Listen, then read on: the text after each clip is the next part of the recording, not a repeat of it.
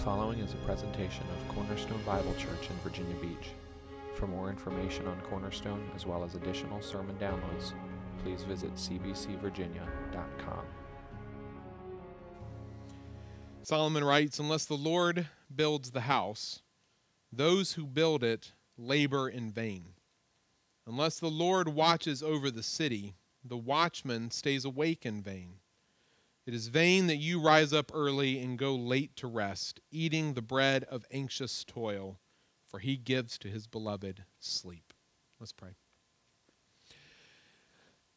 Father, uh, come now, and I, I ask your help as we do every week, that you will speak to us, that your Spirit will be active here this morning, that you will work in spite of my feeble words and the clear hypocrisy of my own heart in relation to what we're going to look at today. Lord, we are all just weak people. We we don't even realize it. We fight against it. But Lord, you have made us dependent on you, and I pray that this morning we will be reminded of that and reminded that our confidence has to rest in you and you alone, and that you are the good and loving Father that we know you to be, that you will always care for us and provide for us and take care of us in every context and situation, realm, activity of life. Remind us of these things we, this morning, we ask in your Son's precious name. Amen. So a few weeks ago now, uh, I told you some of the story of my childhood, about my father's uh, slipped disc, about the mental breakdown he had thereafter, being out of work, uh, our family having to file bankruptcy, and eventually having to move. And I have to say that I was a little uh, taken aback by the amount of feedback and response I got from that story. I guess I never really thought about it going into that Sunday, like how people would respond to the story itself, because to me, I'm just kind of used to it.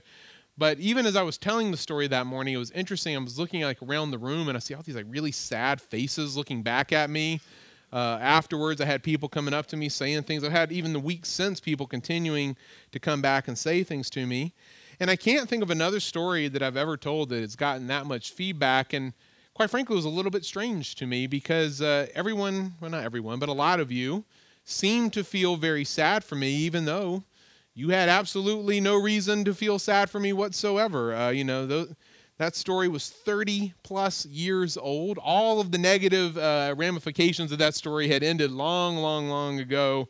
Uh, there was nothing more happening from that. In fact, uh, as I think about it now from my vantage point today, I'm really actually quite thankful for that story.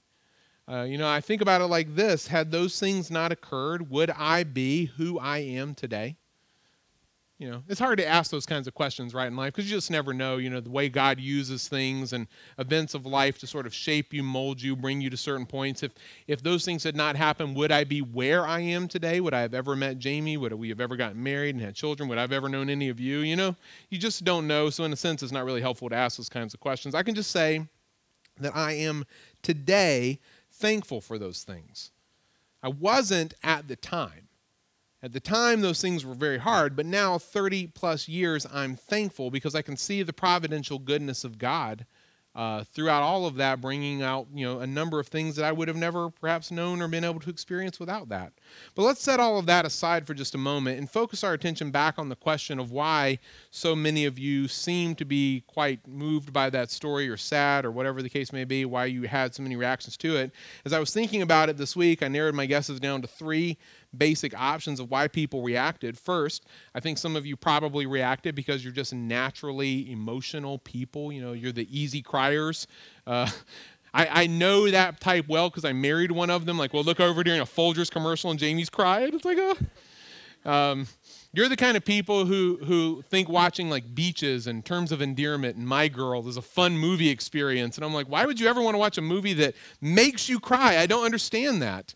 Like, movies are for entertaining, not for crying. That doesn't make any sense. So some of you were just emotional, no doubt, and that's uh, to be expected. Secondly, I would assume that for some of you, you reacted to my story because in some way, shape, or form, it brought to mind maybe some hard things in your own life. Uh, some past experiences that maybe you went through, and so you were feeling sympathetic or empathetic. I can never remember which word to use there, but it, whichever one it is, you were feeling that uh, for me. But then I'd say for everyone, third, the fact of the matter is, is that we as humans, we relate well to personal stories, right? We just we just do. Um, when you hear someone else talk about things that they've gone through, you connect with that. We like to hear what people have done, what they have experienced, and it does seem to me that God often uses those kinds of stories to help drive home certain truths and to challenge us and open our eyes to things in our own lives.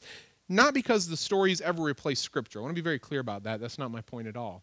I just think sometimes stories can be used by God to put truths in a context that sometimes make a little more sense to us as hearers, make them feel a little more applicable. And that's actually my hope and prayer for these next few sermons. You see, we find ourselves now kind of in a weird little spot. We're in between the end of our study of Galatians and, and my the end of my time here preaching at Cornerstone. And as I was thinking through that and time and talking about that with the elders, I was trying to think of what what exactly should we do that would be helpful during this time. And it, it seemed to me that it would be appropriate to try to use some of my own story uh, and or experience over these past few years of wrestling to share some things with you that I feel like God has been working on my life with, um, been teaching me and challenging me with, in hopes that he will teach and challenge you as well. Because the truth of the matter is, the things I've wrestled with are not unique to me. And the things that I've been challenged with, and the roads I've walked down, the questions I've asked, the struggles I've felt, they're, they're not unique to me or to my situation at all. Uh, every person in this room will or has or both walk down some of those same roads and ask some of those same questions and struggle in some of those same ways. And, and if I can be a help at all to you in that, to help you think through some of those things biblically, then I would like to do that. But as I say all of that, I want to be very clear that uh, I am speaking to you this morning as a very clear hypocrite, because I have not arrived at any of these points that we're going to talk about. You know, I am still learning. I'm still growing. I'm I'm talking about things that God is still working on my heart with. So, you know, we're never going to have probably all of that figured out. And in fact, I feel, and I've heard people say this my whole life, I feel like the older I get, the less I know. Does anyone else know what that feels like? You know, the the, the older I get, the more I realize my shortcomings, the more I realize how, how much God still needs to do in my life. And so, you know, at the same time, with that said, I feel like God is doing things and helping me understand some things that maybe I should have known long ago. Regardless, I hope that these reflections, and that's really what they are for me, maybe more than a sermon, they're just reflections, will be a blessing to you and will help you think biblically through certain areas as you come across them in the future. And today, I'd like for us to take some time together to think about the topic of fear. And the topic of fear, and you could maybe also insert anxiety, uh, worry, insecurity. I kind of think all those words sort of go together. I want us to think a little bit about the topic of fear. And as I look back over my own life up to this point and kind of evaluate myself, I would not say that, generally speaking, I have been a fearful person. I think, you know, everybody, of course, goes through times of fear. That's obvious. We're all going to have those moments. But, but you know, for me, I've just never felt like my life has been dominated by fear. And I start with that because I know for some people that actually is a real struggle. And there are very likely someone or more than someone in this room who does struggle very much with fear and worry and anxiety, fear about the future, uh, fear about relationships, fear about money, fear about, you know, you name it, fill in the blank. Their life is just dominated. It's a real, genuine, constant struggle for them. And I'm certainly not downplaying that or belittling that at all this morning, because I think that fear uh, for those kinds of people can be a very real, tangible, like, difficulty of life that they wrestle with and struggle with day in and day out. It's just that for me, as I look back over my life, I've never, I've never struggled with fear quite like that. And so when I've interacted with people who have struggled with fear like that, I've never quite known how to relate or to really uh, be sympathetic or empathetic, whichever it is, with those people. But, you know, I would say that over these past three years, I have come face to face with fear more than I ever have in life. And that doesn't mean that I think I now understand what those, you know, people are going through, but I think I understand a little bit better. And that little bit of understanding that I have has, and I don't think this is an overstatement on my part, it's, it's rocked my world in a way. It has changed the way that I think about myself, about God, and about this life. and I thought it might help others as well. So let's talk a little bit this morning about fear. And I want to begin by diagnosing fear just a bit, okay?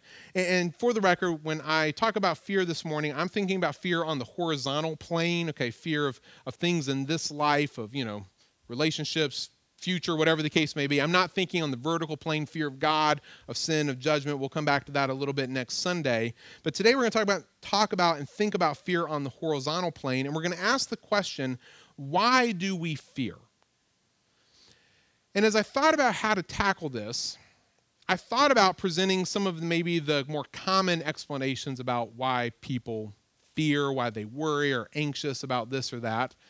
But I realized if I did that, what would end up happening is I'd present a thing, and then I'd get to the end of it and say, but that's not the real reason. And then I'd present another one and say, that's probably not the real reason either. And at the end, I'd say, okay, if those aren't the real reasons, what is the real reason? And I'd finally get to the point of what the real reason was. So I decided to skip all that and just get to the point of what the real reason was. And the real reason that I think we fear is the fact that we are not really in control. The reason we fear, I believe, is the fact that we are not really in control, and we know it, and we do not like it. That's what I believe is the ultimate reason for fear. At the beginning of our time together this morning, I read to us two verses from one of my favorite Psalms, which, as I told the teens last night, doesn't mean much because I have a lot of favorite Psalms, so uh, this just happened to be one of them. Uh, Psalm one twenty-seven is one of those passages that the Lord has brought back to my mind time and time and time again over the years. And it's these first two verses of Psalm one twenty-seven that have taken on a new significance for me in light of the topic of fear. The psalmist says, unless the Lord builds the house, those who build it labor in vain. Unless the Lord watches over the city, the watchman stays awake in vain. And I've preached on this passage before, and I'm definitely going to repeat some of the things I've said in the past.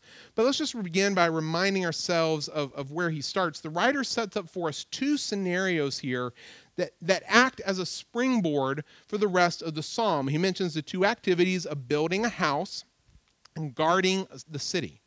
Now, both of these were very common activities, as you can imagine, in the day this was written. Uh, people needed places to live, just like they do today, so there's always going to be new houses being built.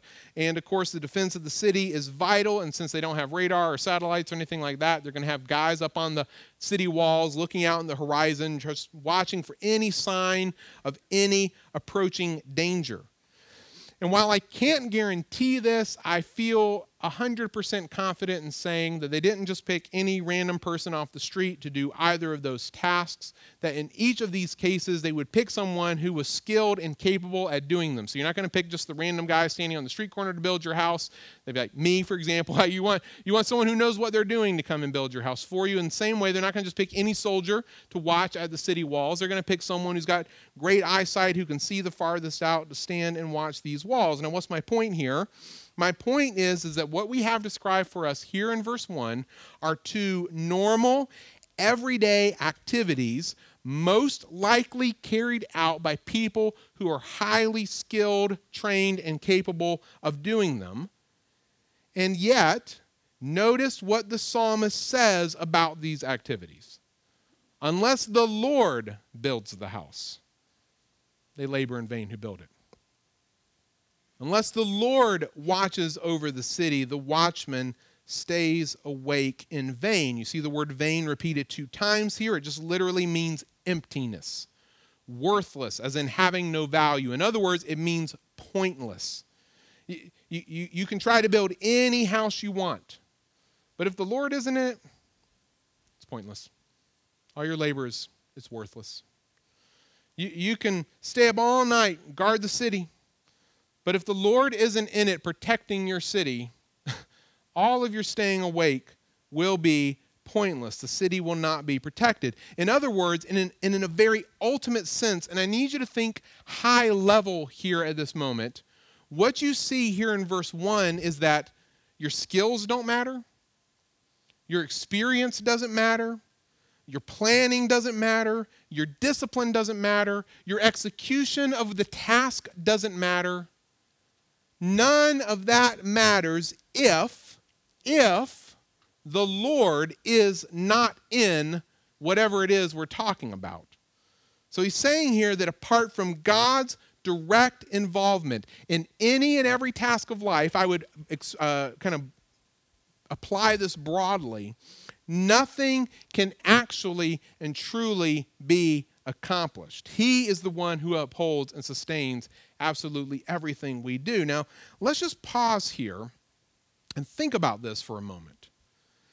Because in theory, what I just shared with you, the truth you see here in verse one, should be quite encouraging to us. It should sustain us and, and give us some confidence as we go about working. Because, you know, as you think back over just, for example, this past week you, you've had, think back to something you've accomplished, something you've done, and recognize that if the Lord had not done that, you would have worked in vain. Your work would have been pointless had God not been in it. So in a sense, this should be encouraging and sustaining us. Uh, the psalmist here is reminding us of our utter dependence on God in all things and all things. He gives us two very mundane work-related activities, and he's told us unless God does it, it's pointless. And I think this is applicable to every realm, every area, every activity. Unless God is doing it, it won't get done. We are completely dependent on him in everything. So as I said, this should be encouraging, and it should be sustaining to our souls. But unfortunately, right, we're sinful people. And instead of encouraging and sustaining us, I fear, not because of the truth itself, but because of our wicked hearts, I fear that this truth is at the root, if not all, uh, uh, root of much, if not all, of the fear that we experience in life. Because the fact of the matter is, none of us in this room want to be dependent on God for anything. None of us. None of us want to be dependent on God in anything. We don't want it. Instead, we want to be in control. And if you want to know why, I would just share it to you like this. Um, it's because we are the children of our first father, Adam. And like him, we want to be like God, not under his rule and reign. We want to overthrow his rule and reign and put ourselves on the thrones of our own heart. We want to dethrone him and replace him with ourselves. We want to be like God, not dependent on God. And so we don't want to acknowledge or recognize our utter dependence on him in and for any area of life. We want to feel like we are in control. And to the extent that we both believe and feel like we are in control in certain areas of life, then we don't have fear and we feel quite safe and secure and happy. And to the extent that we do not feel like we are in control and, you know, we're, that feeling is threatened in some way, that's when we experience fear and insecurity. And I just used two words there that I hadn't used really up to this point, security, insecurity. And it reminds me of one of my favorite quotes. I don't know who originally said it. The first person I heard say it was David Platt, but I don't think it was original to him, but I'll quote him as being the one it came from. The comment that security is an illusion. Security is an illusion. It is a mirage.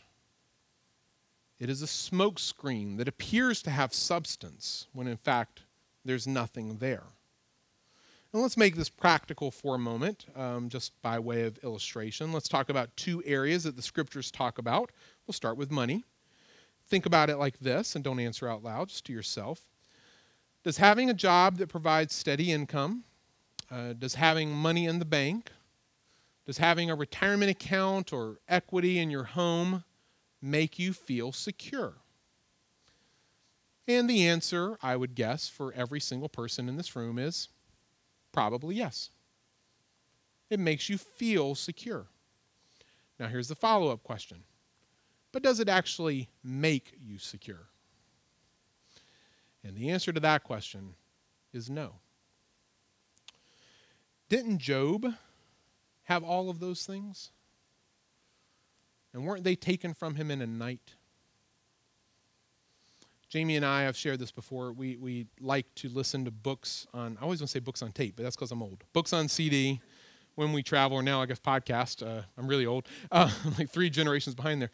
Um, when we traveled to and from Chicago, and, and a few years ago, we listened to Elie Wiesel's Night. And the, the, the one scene from that story that both Jamie and I have never been able to forget was when uh, Wiesel is describing the final night that he and his family had in the ghetto that they were in.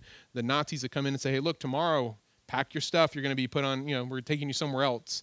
And so that night, all the Jewish families pack their things. The next morning, they're all out in the streets, all their bags and their crates and their barrels. And they've got, you know, one family, and this was the part that stood out to me, had their, their silver candlesticks sitting by their bags. And they're all standing out there waiting, and here come the Nazis, and they put the tell them to get on the trucks, leave their stuff behind. And Wiesel's last look is back down the street at all their stuff just sitting there by itself. In a moment, gone. Life changed forever. There's no security. No security there. It can all be taken from you in a moment. Didn't the rich man, on the very day that his barns were finished and filled to the brim so that he thought he had plenty for years, did that very night God not say to him, you fool, your life is taken from you and it's gone? Look, having money and possessions might make you feel secure, but I'm reminding you this morning they don't actually make you secure. There's a difference. And on the flip side, for what it's worth, not having money and possessions might make you feel insecure, but I would argue that it doesn't actually make you any less secure than you were the other way, right?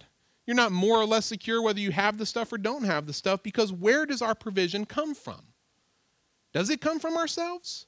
Are you the one who over the course of your life has provided for you and for your family? Is that all? Was that because you're such a, a good provider? No. I would actually go ahead and say a little further, you've never once provided for your family. God has provided through you. Does your bank account provide for you? Is that the safety net? You can No. God is the provider. Jesus told us to pray for our daily bread. I, I have rarely, if ever, done that because I was never really concerned that I needed bread for another day. It was always there. And yet we're told, like, every day, pray and ask God for his provision because I don't know if I'm going to get another meal. I don't know that. I think it, but I don't know. Jesus told us, don't worry about the food and the clothing because your heavenly Father knows you need these things. If he feeds the birds, won't he feed you? He's simply reminding us that our provision is not from all the things we see around us. It is from God. Ultimately, we are not in control of our provision. God is, and unless God provides for you, listen, you are laboring in vain. Let's go to a second area of illustration the scriptures point out, the area of health and life and safety. I kind of wrap all those three together. You know, people worry and, and fear and have anxiety about all of those areas. You know, if my health is good, I feel secure, but if I get the call from the doctor that I have cancer, now my My life is not secure anymore. Really? Was your life in any more danger? Any more or less secure before the phone call than after? Well, if I feel like my life is safe, you know, I've got the, the best uh, security system and I've got a Glock in the in the sideboard, you know, table, I, then I feel secure. Really? That that's what makes you feel secure? Jesus said, "Who by worrying can add a single hour to their span of life?" Who? You can have the, the best security system in the world, live in the best neighborhood, neighborhood, have guns planted everywhere around your house, and you die in your sleep tonight from a heart attack. And you can be the healthiest person I know and do all the exercising and eating right and get hit by a drunk driver on the way home. Who, by worrying, can add a single hour to their span of life? Ultimately, I'm not in control of my health, my safety, my life. God is. And unless the Lord gives me one more heartbeat and one more heartbeat and one more heartbeat, I I do all these other things in vain. Do, do you get the idea? Okay. I just picked two areas as illustration only. You could apply it to, to a hundred others. We are dependent utterly dependent. We are not in control. And I have come to believe, at least for my own life, perhaps for yours as well, that fear, worry, and anxiety are an indicator of the opposite, that we think we are in control. Now, does saying all of that mean, you know, saying we're not in control, does that mean you shouldn't do anything then? Well, of course not. That's not my point. That's not the psalmist's point as well. You know, having laid a foundation in verse one and verse two here, I'll go back to it. He begins to contrast two different ways of living. He says, you know, it's vain that you rise up early and go to late to rest, eating the bread of anxious toil, for he gives to his beloved sleep. So in the first part of this verse, you see a picture of, of a man who's getting up early every morning. You know, he works hard all day long. He works late into the night. He goes home, goes to bed, gets up the next day, and he does the same thing over and over again, and that's not bad. It's not the hard work part that's bad, because guess what? The houses don't sprout up like dandelions in the night. Someone's got to go build them, right? The builder still has to labor. That's not the point. But as you can see here in the text, the reason why he's doing it is what's wrong here. He's doing it in, in anxiety. He's eating the bread of anxious toil. It's as if he feels that all of the results rest on him. And so every day he's oh, busy working home, and his life is, is miserable, and he's different. And you contrast that to the other option here, because verse one would tell us that sort of approach is wrong, right? It's pointless to work like that. If the Lord's not in, it's not going to get done. And you see now why it's pointless to worry about that kind of thing. It's because God gives his beloved sleep. He gives them rest. You can have two guys, they both work hard all day long. One comes home and goes, it's, I've done what I can do. It's in God's hands. I'm going to sleep. Rest. He'll take care of it. It's his responsibility now, not mine. All that worry, it's vain, because God gives his children sleep. In other words, God can take care of those things. He doesn't need us, but he uses us. We should work hard. We should build the houses. We should watch the city walls. He works through our efforts. But the point here is to say that, that to remind us, excuse me, that God, if God isn't in them, It's, that's what makes it worthless. It's not the work itself. But if he is in them, they'll succeed. It all comes back to him. He doesn't want us to worry, to be eating the bread of anxious toil. He wants to give us sleep, the ability to rest in him and be dependent on him for absolutely everything we need. And thus we learn that the antidote to fear and worry and anxiety is not just courage or toughing it out or, you know, pulling yourself up by your own bootstraps, that kind of thing. The antidote is recognizing and resting in our dependence on God for absolutely everything in life. So, how do we do that? I'll give you four thoughts. First, I think we all, and I will repeat that, we all, whether you are in this room this morning and you are fearing something, you're anxious, you're worrying about something, whatever the case, okay, or not, doesn't matter to me.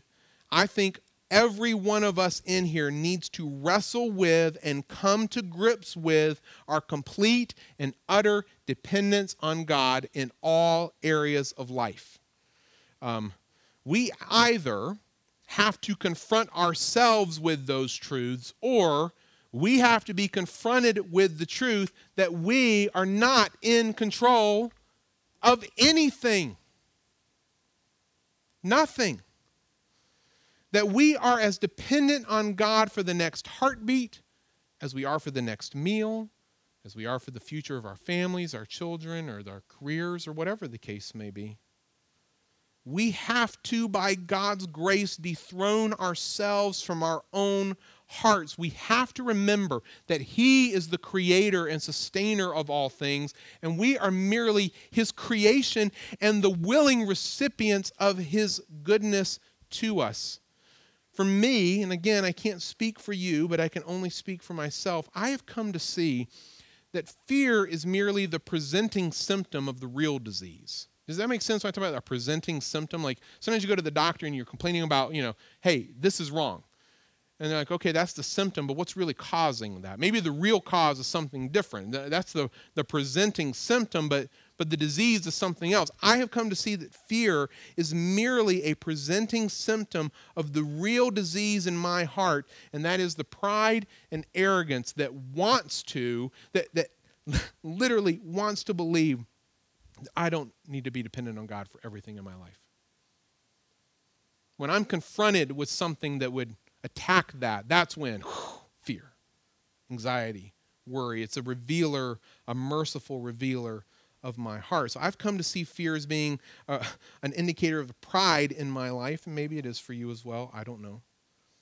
Second, you have to ask yourself the question, do I really trust God? Do I really trust God? Because if we really trusted God, would we fear? Well, of course not, right? Like, that's the easy one to answer. If we really trusted God, of course we wouldn't fear, but but we we struggle with that question. Because we sit there and end up thinking things, not maybe so directly, but like implicitly we begin to think this, does he really know best? Uh, d- does he know what I truly need in life? Is he not ultimately perfectly and unchangingly good and loving? Is there ever a moment that God would give us something that is not exactly what we need in that moment? Is he not the, the loving Father that has promised to always give his children bread and never a stone? See, if the answers to all of those questions are what we know those answers to be, then, then why do we fear? Shouldn't we just trust him completely? And of course the answers here are we should never fear and we should trust him completely, but these are the very points we struggle with, right? Like, that's the whole point. It's, it's because we don't trust him completely, because we fear, that those things become so hard. So, so then what do we do? Well, third, you pray. Pray. Like, I'm, and I'm not just like saying it because it's like a good pastoral thing to say. I'm saying it because that's what the scriptures tell you. Pray. Prayer, I have learned, or coming to learn, is a direct reflection of my dependence on God. In other words, the more I am aware of my dependence on God, the more I pray. The less I'm aware of my dependence on God, the less I pray. It's It's like a sliding scale. It works pretty much in tune, okay? I'm more dependent, pray more. Feel less dependent, pray less. It, it's pretty easy. And I've noticed that when I begin to fear, which again, I think is exposing, you know, some of these areas where I thought I was in control, and all of a sudden something's hit me that's like, no, you're not. And I'm like, oh, and I'm reacting the wrong way to it. You know, when you begin to experience fear, the Bible commands us to turn in prayer to God. Philippians chapter four, verse six, do not be anxious about anything, but in everything by prayer and supplication with thanksgiving, let your requests be made known to God. So, so you're worrying about something? Go to him. That's it. Like, that, that was the, the, the command. Don't be anxious about anything. Go to him. In everything, prayer and supplication, uh, supplication with thanksgiving, let your requests be made known to God. First Peter chapter five, verses six and seven. Humble yourselves, therefore, under the mighty hand of God, so that at the proper time he may exalt you, casting all your anxieties on him, because, why? He cares for you. So here's God saying, listen, I love you, so humble yourself and come to me with these things. Stop standing there in your pride and come and cast them on me, because I love you. I will care for you. So this isn't just a, a, a, a trite comment to make that the third thing you should do is pray. That is what you have to do if you're going to obey God at this point. This is where you have to go, taking your anxieties to him. And then fourth and finally, rest. Rest. You know, rest doesn't mean don't work. I mean, again, houses don't sprout up like dandelions. You gotta, you gotta work. I get that. But the way you work and why you work and how you do things should change. Because now you should be resting, because you understand that you have a Father in heaven who has promised that he will always care for you. He will always give you what's best. Psalm forty-six. Verses one through three, God is our refuge and strength, a very present help in trouble. Therefore, we will not fear, though the earth gives way, though the mountains be moved into the heart of the sea, though its waters roar and foam, though the mountains tremble at its swelling. Selah, think about it. It's God who is your refuge. It is God who is your strength. When the entire world is crumbling around you, this is where you go. It's Him, and that's it. There's no security in this world. There's no refuge in your bank account. There's no refuge in a clean bill of health. There's no refuge in a relationship. You have one thing that will not change. Don't forget that. And rest in it. Psalm twenty, verse seven, some trust in chariots, some in horses, but we trust in the name of the Lord our God. Is that true? Or is your trust in a chariot or a horse or, again, a bank account or a relationship or a house or whatever? No. You have one place to trust, one place to rest, and this is the Lord our God. So rest in Him. Trust Him. Recognize your utter dependence on Him for everything, and cast all your cares on Him, for He cares for you. Platt was right. Security in this life is indeed an illusion. Don't look at anything or for anything in this world that will be secure for you, because it doesn't exist. But I am here to remind you this morning that you can rest secure in God. He will never fail you. Will you bow your heads? Our God, as our time has been spent together in your word, we are cut to the heart with the problem, honestly, of our original sin, which loves us more than we love you. We ask that you would crush the pride that lies in our hearts, so uh, just there, sneaky around where we can't see it. And oftentimes we think it's okay to live this way and that it's wise to be good stewards of our money and time and health, et cetera. Would you arrest us with your glory and with our need for you? We pray that we would not only be those who obey in word and deed and show, and, and show these things, but rather, Lord, that you would have our hearts, every piece of us would be devoted to you. We thank you for your word, which points this out to us so that we can, too, say that all we have is Jesus Christ. We ask that you give us hearts of repentance to turn from our own ways, the stuff that we love, whatever it is, as each of us are probably a little bit different, God. Would you crush that in us and help us to turn our eyes to you and look to Jesus Christ as our only true hope? May we as a body here at Cornerstone hope in God alone. We turn our eyes to you the rest of this week as well, as we need you, and ask that you would prepare our way to trust and obey. Give us hearts then to believe and repent. In Jesus' name, amen.